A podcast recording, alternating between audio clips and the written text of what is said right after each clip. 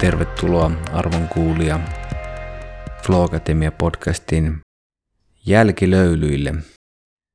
Tässä jaksossa jutskailemme Jussin kanssa Ansi Balkin kanssa nauhoitetun jakson herättämiä ajatuksia, fiiliksiä, mutuiluja ja niin poispäin. Kyseisessä jaksossahan organisaatiopsykologi Anssi Balko oli kanssamme keskustelemassa kehityspsykologiasta, kehitystasoista, metataidoista ja hieman viisaudessakin uitimme varpaitamme. Mikä on kehitystasosi tällä hetkellä, Jussi? Eikö se ollut se pointti, että niitä on vähän vaarallista määritellä? Ehkä vireystasoni on seesteinen ja englismiä käyttäen, käyttäen driftaileva. Mm. Otettiin tässä, kuten jakson kuulijat tietää, niin sieltä tuli flow-ehdotus Circlingistä, niin se oli aika resetoiva kokemus, Joo. niin on vaikea palata jaksoon. Joo, kyllä. Re- resetoiduimme niin vahvasti tähän hetkeen, että menneisyydessä elänyt jakso tuntuu jo niin kaukaiselta, lähes kun se olisi tuolla jossain vuosikymmenien takana majaileva haamu tai kaiku. Kuulostaa siltä, että mitä te veditte? Vedettiin hetkeä. aika, aika hyvä sanallistus. Siinä on kyllä läsnäolo on niin hetken vetämistä. Kyllä. Joo, joo. Hetki on parasta huumetta. no varsinaiseen jaksoon, jos me nyt kuunnellaan tätä menneisyyden kaikua, niin mitkä sieltä kai, mitkä vielä resonoivat rakenteissasi? Kyllä se niin kuin, kokonaisuutena tulee mieleen sellainen, että vähän niin kuin hyvinvointi tai flow tai onnellisuus, niin tuo metataidot ja kehityspsykologia on vähän semmoinen liukas alue. Silleen, että siinä on niin paljon semmoista monisyisyyttä ja semmoista tavallaan määrittelemättömyyttä ja se, että se on niin kontekstisidonnaista myös tietyllä tapaa, mm. että sitä ei voi silleen tyhjentävästi, mm. vaikka niin kuin, monesti olisi helppo lipsahtaa semmoiseen tosi järjestelmälliseen luokitteluun, että nämä on tässä ja mm. tämä on tässä. Kyllä. Tyyppisesti, niin se on ehkä semmoinen tuntuma, mikä tuosta herää ja tuo siisti linkki tuo metataitojen sitominen tuohon kehityspsykologia puoleen, mm. koska ihmiset vähemmän tai ehkä taidot on semmoisia asioita, mitä ihmiset kokee yleensä, että niitä voi kehittää, tai suurin osa. Mm. Mutta sitten jostain tasoista puhuminen saattaa just tuottaa vähän vääränlaisia identifioitumisia. Kyllä. Joo, ja se, että noiden metataitojen tarkastelun kautta siitä tulee justiin se toiminnallinen elävä ulottuvuus siitä, että miten tämä kehitystaso ilmenee – että se ei ole niin semmoinen abstrakti, tai ja myöskään semmoinen, että mihin on niin helppo identifioida sille, että no mä oon tasolla kolme, mä oon tämmöinen, vaan että tarkastella, että nyt miten toimii, miten niin kun, mitä se on todellisuudessa, mitä on se semmoinen, miten sitä kehitystasoa voi tarkastella sillä tavalla, että kuinka se oikeasti ilmenee, niin se on ihan tosi oleellinen kulma tarkastella sitä Mitäs sulla päällimmäisenä? Niin, no se, noihin metataitoihin liittyen ihan justiin se, että kun ne on tosiaan se ne eroavaisuus normitaidoista siinä mielessä, että ne on vaan niin kuin taitavu, ylikontekstuaalista taitavuutta, eli semmoista, että mikä, mitä sovelletaan hyvin monissa eri konteksteissa, niin kyllä niihin sijoittaminen, niin ihan niin kuin tällaisella, kun miettii si- sijoitusta ja tuottoa, niin kyllä se tuotto on aika kova siinä mielessä, että missä sä voit soveltaa, kun sä voit soveltaa oikeastaan kaikkialla, että sun niin kuin konflikti, konflikti tota, ratkaisukyky tai resilienssi oppimaan oppiminen, tämmöiset näin, niin se on hyvä sijoittaa sinne, koska sä voit niittää tietyllä tapaa sitten sitä sijoituksen satoa niin aika monessa tilanteessa. elämäntaitoja. Joo, kyllä. Sitten tulee heti assosiaatiot, opiskellaanko niitä elämän koulussa. Joo, ja, ja siis kyllähän niin kuin koulussa ope, on, niin kuin opetussuunnitelmassa on jo nämä tämmöiset ö, laaja-alaiset osaamisen alueet, joihin ne, niin kuin, jotka on tietysti vaan niin metataitoja, että siellä tunnistetaan niin kuin monia näitä, mistä Ansikin puhuu, niin tota, monia niistä tunnistetaan jo, että hei, nämä onkin ihan relevantteja juttuja. Ja myös se, että nämä ei kuulu vaan äikkään tai matematiikkaan, vaan että nämä on laaja-alaisia, eli ne näyttäytyy monissa eri konteksteissa. Ja, voida, ja esimerkiksi koulussa niin jokaisessa oppiaineessa käsitellään niitä myös niin kuin näiden laaja-alaisten taitojen kautta. Mm, kyllä, ja sitten kun viime jaksossa, viimeksi omassa jaksossa puhuttiin tuosta oppimisesta ja flowsta, niin just se, että mitä enemmän meillä maailma siirtyy siihen, että semmoinen tarkka substanssiosaaminen ei ole niin merkityksellistä kuin se, että sä pystyt oppimaan uutta. Mm. Niin sitten myös tämmöinen metataitojen merkitys tulee koko ajan korostumaan. Mm. Ja mitä monimutkaisemmaksi meidän yhteiskunta ja tilanteet ja ympäristöt muuttuu, niin sitä enemmän me tarvitaan tavallaan semmoisia sense-making-taitoja, mm, joita kyllä. metataidot on myös. Jep, kyllä.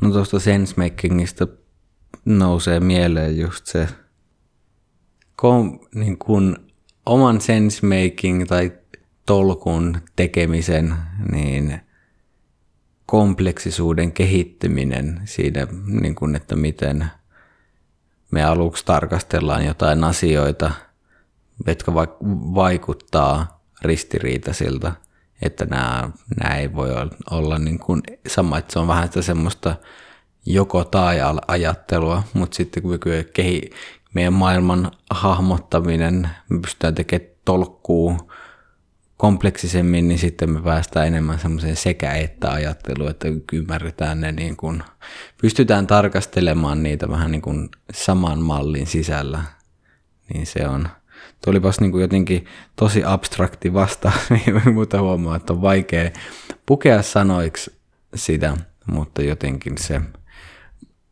karttakehitys, niin ka- kartoittamistaidon kehitys ja kartan tulkinnan kehitys, kuinka olennaista se on niin kuin osana meidän kehitystä. Karttatietoisuus. Joo, kyllä. Ja tuohon ehkä just sidottuna sitten tavallaan, että voisi ajatella, että viisaus on sitä kartta, karttatietoisuutta ja sen kehittymistä ja tavallaan sitten myös siitä assosiaatiopallona siihen, että jos viisaus on virtauksen luontikyvykkyyttä. Mm. Palaten flow-teemaan, että se miten, niin kuin, mitä enemmän pystyy niitä kompleksisuutta ymmärtämään, niin sitä paremmat puitteet on luoda flowta eri konteksteissa, mm. joko muuttamalla todellisuutta tai muuttamalla omaa suhdetta todellisuuteen. Joo, Joo kyllä mun mielestä tota, se siinä jakson lopussa, kun heitit, heitit tonne, niin ää, jotenkin driftasin he, hetken, jäin fiilistelemään sitä ja driftasin siinä itse jak, niin kuin tästä podcast-tilanteesta hetkeksi jonnekin ihan muualle jäin makustelemaan sitä, että hmm, toi on kyllä itse asiassa... Se oli hyvä, kun molemmat. Sitten Anssi pelasti tilanteen ja alkoi alkoi heittää lisää settiä, molemmat vaan jäi siihen toljottelemaan seinää. joo, joo se, oli, se oli hauska tilanne. Hmm. No tuliko muita, muita tota noin, niin, oivalluksia? Semmoinen yksittäinen nosto, kun oli puhuu Anssi siitä, että niin kuin eri domainien tasapuolisuus keskusteluissa. Mm. Oli sitten työhaastattelu tai jokin muu. Että jos siellä on jotain tiettyä aluetta tosi paljon, mm oli se sitten sitä self-experiencing, self-reflecting tai vuorovaikutustaitoa tai sitä systeemiajattelua, että jos siellä on jotain tosi voimakkaasti, mm. niin ei sillä, että se olisi nyt suoraan huolestuttavaa, mutta se on niin kuin ehkä merkki tietystä painottuneisuudesta. Niin, kyllä.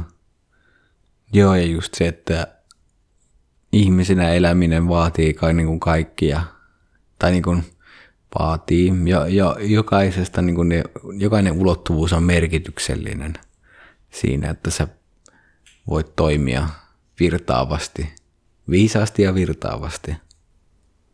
Se on ehkä semmoinen pointti, mitä voisi ottaa tarkasteluun myös niin kuin vähän semmoiseen itse tarkasteluun, mm. että onko jotain asiayhteyksiä, missä pysyy vaan jossain tietyssä tai huomioi tai jättää osa, niin kuin tiettyjä asioita niin kuin merkittävästi vähemmälle huomiolle. Mm, kyllä. Totta kai jotain konteksteja, missä vaan on luontaista puhua vaikka. Jos sulta kysytään faktoja, niin sä kerrot faktoja. Niin, Mutta ky- niin, sitten, kyllä. että onko joku kokonaisuus ihan semmoinen, mikä on, mistä jää vähän niin kuin näkökulmia huomimatta. Mm, kyllä, jep. Mitäs nosteja sulla? No toi ajatuksien rakenne ja, tai ennen kaikkea ajattelun rakenne versus sisällöt, niin semmoinen niin kuin ihan niin kuin me, meditaatio kulmasta tulla, koska siinä tie, niin kuin tietoisesti pyritään ta- tekemään tarkkailla just, että okei, mikä on tämä ajatuksen sisältö vaikka, että mua, mua ärsyttää, että toi auto on pinkki, niin siinä on se ajatuksen sisältö, mutta sitten, että on mahdollista myös tulla tietoisiksi niistä ajatuksista ja rakenteista, että vaikka että se on niin kuin ärsyyn, jollain tapaa niin kuin aversiivinen ajattelu, että sillä niin kuin sisällöllä, että no mihin, mihin se nyt on ja mihin se kohdistuu, niin se ei ole niin relevanttia aina, vaan tarkastella, miten nämä, minkä, mitä, minkälaisia niin kuin raken, miten, miltä ne ajattelun skriptit vaikuttaa, että mitä yhteneväistä, että noudattaako ne jotain tiettyä kaavamaisuutta, jossa sisältö vaan vaihtuu. Että esimerkiksi se, että, no, että mä huomaankin, että sitten päivän aikana mä oon ärsyntynyt myös vi- vääränvärisestä, toisesta vääränväristä autosta, vinosta puusta, olipas ärsyttävän näköinen tyyppi, ahaa, niin kun, että mun ajattelussa on selkeästi, niin kun, siinä on jotain rakenteellista, niin kun, mikä kiinnittää huomiota ärsy, niin kun, ärsyyntynyttä rakennetta, mikä, niin sen havaitseminen voi monesti herättää siitä, että kun monesti me toimitaan niin sisällöjen tasolla, ja se on, mikä on tietyllä tavalla se monesti semmoinen sokea luuppi, että me ratkaistaan ja tutkitaan niitä sisältöjä, ja niin kuin ollaan tietyllä tapaa lumouduttu niistä sisällöistä. Mutta sitten kun pystyy huomaamaan sen, että okei, noustaanpa yksi taso ylöspäin tästä, että mikä, mikä tämä rakenne on, jolloin voi tulla semmoisia oivalluksia siitä, että miten mieli, oma mieli ja maailmanhahmotus toimii. Niin se on tämä rakenne ja versus sisältö, tai rakenne ja sisältö teema on kyllä tosi mielenkiintoinen. Mm. Ja sitten sitä voisi mm, pyöritellä, että tavallaan niitä rakennetason ongelmia ei voi ratkaista sisältötasolla. Just, joo, tämä on niin ihan erittäin on point, just näin. Että niin kuin, mikä on se hauska, että me toistuvasti mikä on se yleisin ehkä tapa, varmasti niin kuin yksityiselämässä, mutta vaikka työorganisaatiossa ja tommosessa, niin ratkaistaan nimenomaan niitä sisältöongelmia. Mutta sitten kun siellä on se tietty rakenne tuottamassa sitä, sitä samaa sisältöä, niin sittenhän me ollaan semmoisessa loputtomassa luupissa, että sitten me vaan ratkaistaan sitä sisältöä, job, job, job, job, ja jostain syystä vaan kummasti ne rikkaruohot nousee taas uudestaan, mutta mä leikkaan ne tästä päältä, niin eihän sitten mitään, mutta jotenkin kummasti sieltä tulee uusi rikkaruoho niin se vaatii sen niin kuin, ö, syvällisemmän lähestymistavan siihen niin kuin tietyllä tavalla perspektiivin muutoksen. Ja se on petollista, koska ne sisällöt ohjaa sinut aika reaktiivisesti, tai ne ohjaa ensinnäkin väärin kysymyksiin, mm. jos sä et esitä niitä rakennetason kysymyksiä, koska ne sisällöt pitää sinut kiinni jossain rikkaruohotason kysymyksissä. Mm. Ja myös vie sinut semmoiseen reaktiiviseen tilaan. Mm. Et jos on vahvoja rakenteellisia ongelmia, niin sulla ei ole aikaa eikä tilaa reflektoida rakennetta. Jep. Se on vähän niin kuin putsaisi semmoista inboxia, mihin tulee hirveä määrä tavaraa sähköpostiin, vaikka sitten sen voisi ratkaista jollain ongelmalla, että kaikille asiakkaille voisi vaan lähettää jonkun tietyn responsen pohjautua niiden ongelmaan. Mm, kyllä. Ainakin ratkaista osan siitä, mutta sä oot koko ajan loopissa lähettämässä jokaiselle erikseen sen mailin. Joo, kyllä. Ja toi, toi sähköpostivertauskuva aika hyvä. Et toi, tai toinen esimerkki, mitä miettii, että jos siellä on viesti, niin kuin viestintästrategian rakenne on se, että laitetaan kaikki, kaikkiin viesteihin laitetaan aina koko organisaatio, niin sitten siellä inboxissa ollaan niin kuin, koko ajan niin kuin saadaan siivota sitä sisältöä, vaikka rakenteellisella tasolla voitaisiin tehdä muutos, että ei esimerkiksi laittaa joka ikiseen viestiin, ei tarvitse laittaa siinä niin kuin koko porukkaa, vaan että enemmänkin sijoittaa niin kuin oikeille ihmisille oikeat asiat. Näinpä. Sitten semmoinen, mikä nyt tässä nousee, niin kehollisuus mikä tässäkin podcastissa nousee monesti, mutta aivan syystä. Ja tämä oli siisti tämä niin kuin, mm, ajatteleminen se äänen kautta, niin kuin näiden alataajuuksien ja ylätaajuuksien, niin se to, niin kuin, klikkasi kyllä meikällä tosi hyvin, että kun miettii, että mitä tietoisemmin on niin kuin yhteydessä kehoon, niin sitä enemmän se niin kun, siellä on myös ne matalemmat taajuudet messissä, jolloin sitten se niin kun, kokemuksellisesti on täydempi biisi kuin semmonen, että mistä on autofilterillä vedetty bassot pois, niin sitten se on vähän semmoinen ohuempi, ohuempi ja sävyltään kylmempi. Sitten mä huomasin myös haasteellisuuden silleen niin kuin kehoyhteyden merkityksestä puhumista, koska mä mie- sitten mä rupesin miettimään sitä, että vitsi, tästä on niin näistä asioista lopulta tosi vaikea puhua silleen, että sitä voisi niin kuin relevantiksi kommunikoida jollekin, vaikka niin kuin, jolla vaikka olisi vähän heikompi kehoyhteys. Niin se on, se on taas sitä niin kuin semmoista tietyllä niin kuin porkkana heiluttamista, mikä voi olla näkymätön. Niin sitten niin kuin, tuli myös jotenkin semmoinen, että – tämähän se, että no, kannattaako tästä edes puhua? Että se on vaan niin kuin, nä, niin kuin, että lopulta se onnistuu vain näyttämällä tai silleen niin kuin viemällä toinen sen kokemuksen äärelle, että niin kuin miettii, että no, on, onko tässä niin kuin mitään, voiko sanoilla tehdä lopulta tämän suhteen ihan hirveästi mitään?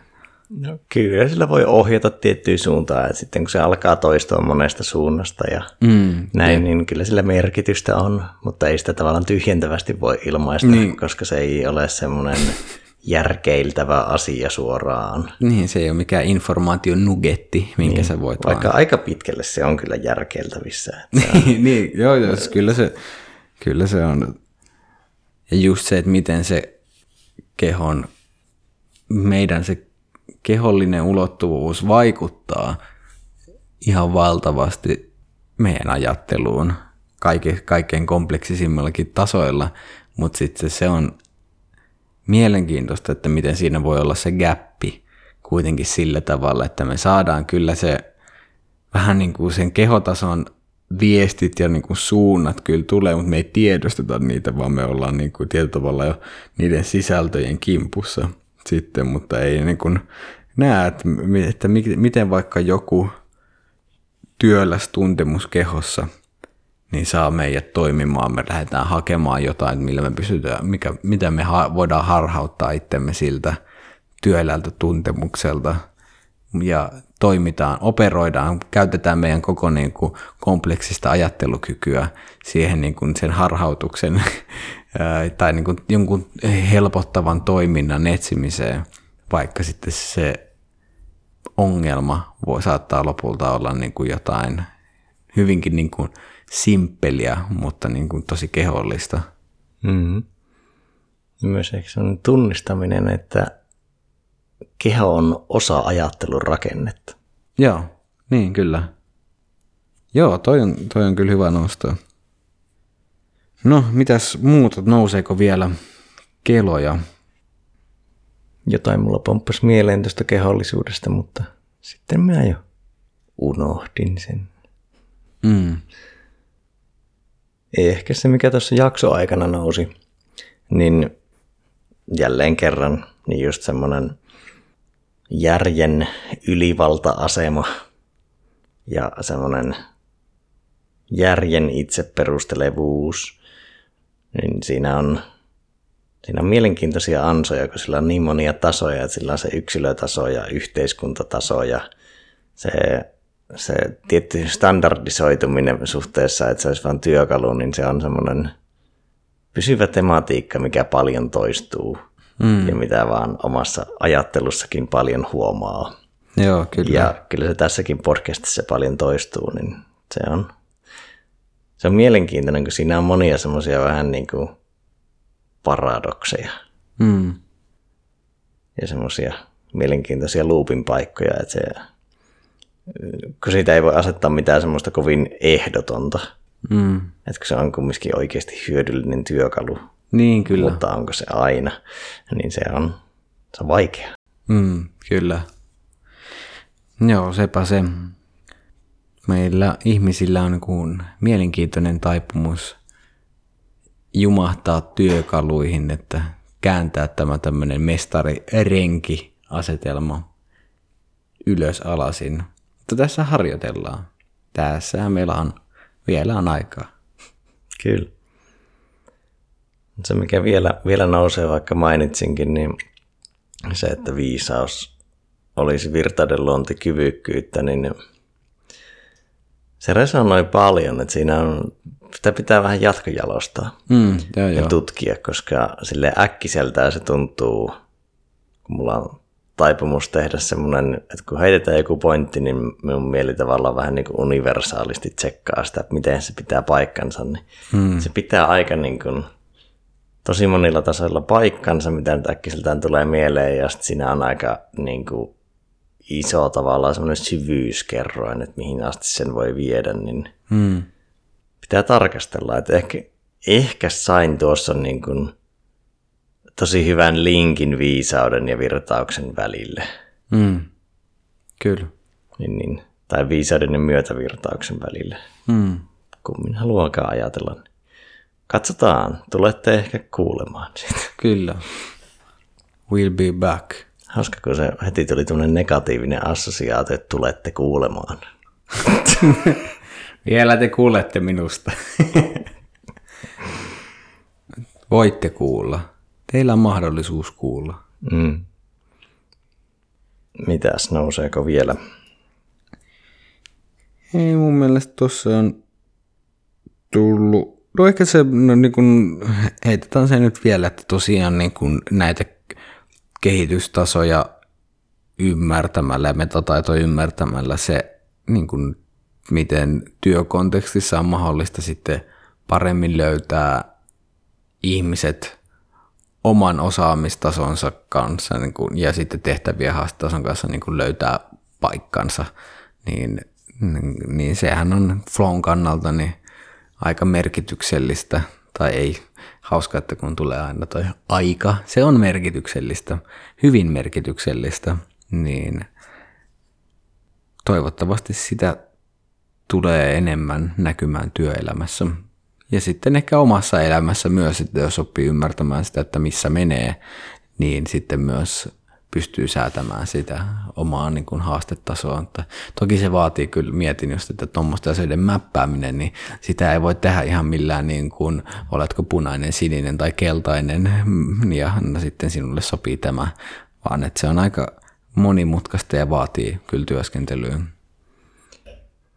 Joo, no just se itsetietoisuus siinä ja vähän, että mitä myös haluaa kehittää ja missä on hyvä. Että, no metataitoja tavallaan ei ehkä ole syytä tai syytä jättää niin sivuun, Mm. mutta voi olla, että on tiettyjä konteksteja, missä tavallaan ei vaikka ole niin relevanttia kehittää jotain X-asiaa. Et- Mm, kyllä. Mutta se on jo hyvä nosto tuo, koska se resonoi paljon, kun mietin just työelämää, missä kaikki olisi optima, itselleen optimaalisten haasteiden parissa, niin oli, olisi se nyt aika ultimate yhteiskunta. Mm, kyllä. Kyllä. No mites, nouseeko vielä jotain? Tämä on hyvä paketti. Päätetäänkö tähän? Nyt lopetetaan tähän. Ei lopetella, nyt lopetetaan. Nyt on hyvä. Kiit- joten kiitoksia sinulle arvon kuulija. Kiitos sinulle Jussi tästä juttutuokiosta. Ja meidän kehitystasomme on nyt saavuttanut sen tason, että painamme stoppia tässä Ja toivottavasti sinäkin kuulija löydät kehitystasollesi sopivaa haastetasoa ja siten löydät itsesi virtaavuuden ihanan soljuvasta ja vaivattomasta kulusta. Kiitos. Kiitos.